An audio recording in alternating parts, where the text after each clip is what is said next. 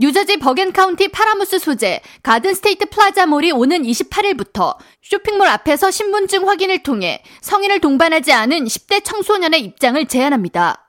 가든스테이트 플라자몰 측은 최근 틱톡 등 SNS에서 유행하는 동영상 등의 영향을 받아 청소년들이 쇼핑몰 내에서 단체로 유리병 터트리기 등과 같은 위험한 장난을 하거나 패싸움을 하는 등 고객들의 안전과 쾌적한 쇼핑에 방해되는 행동을 자주 보여 이와 같은 정책을 시행하게 됐다고 설명했습니다. 쇼핑몰 관계자에 따르면 10대들은 주로 금요일과 토요일 또래들과 입장해 건물 내부를 뛰어다니거나 무질서한 행동을 일삼아 왔으며 이로 인해 쇼핑객들의 불만 접수도 여러 건 제기됐습니다.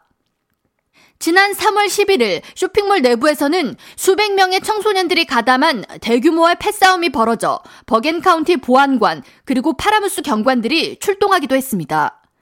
성인을 동반해야 하는 청소년의 연령은 18세 미만으로 매주 금요일과 토요일 오후 5시부터 경비원들이 쇼핑몰 입구에서 신분증 검사를 시행하며 이때 만약 신분증 제시를 거부하거나 21세 이상 성인이 동반하지 않은 청소년들이 쇼핑몰에 들어가려고 할 경우 입장이 제한됩니다.